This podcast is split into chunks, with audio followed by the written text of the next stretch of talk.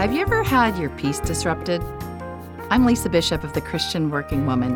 You know, that was really a leading question. We all have experienced numerous times in our lives when our peace has been jolted.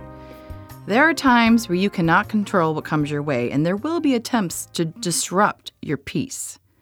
There are times when we ourselves are the culprits of forsaking our own peace.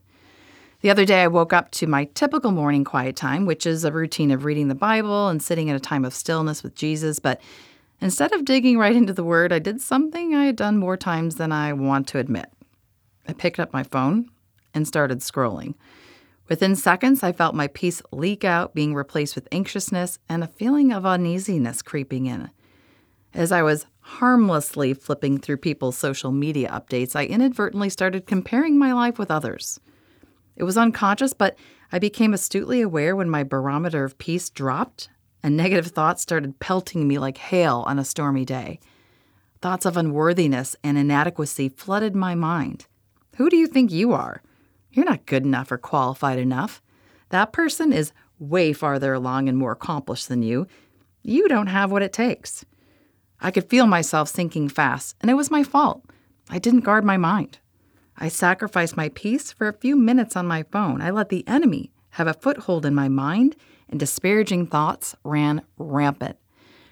Proverbs 4:23 warns us about being intentional about protecting our peace when it says, "Guard your heart above all else, for it determines the course of your life." The Passion translation says it this way: "So above all, guard the affections of your heart, for they affect all that you are. Pay attention to the welfare of your innermost being, for from there flows the wellspring of life."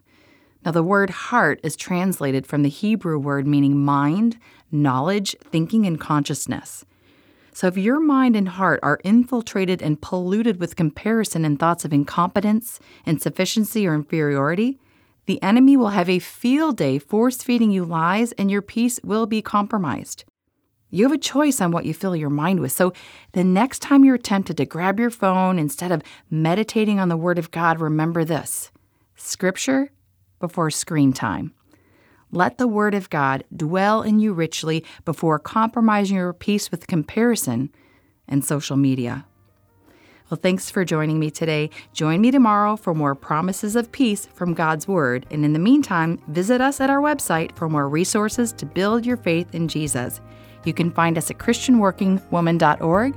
That's ChristianWorkingWoman.org.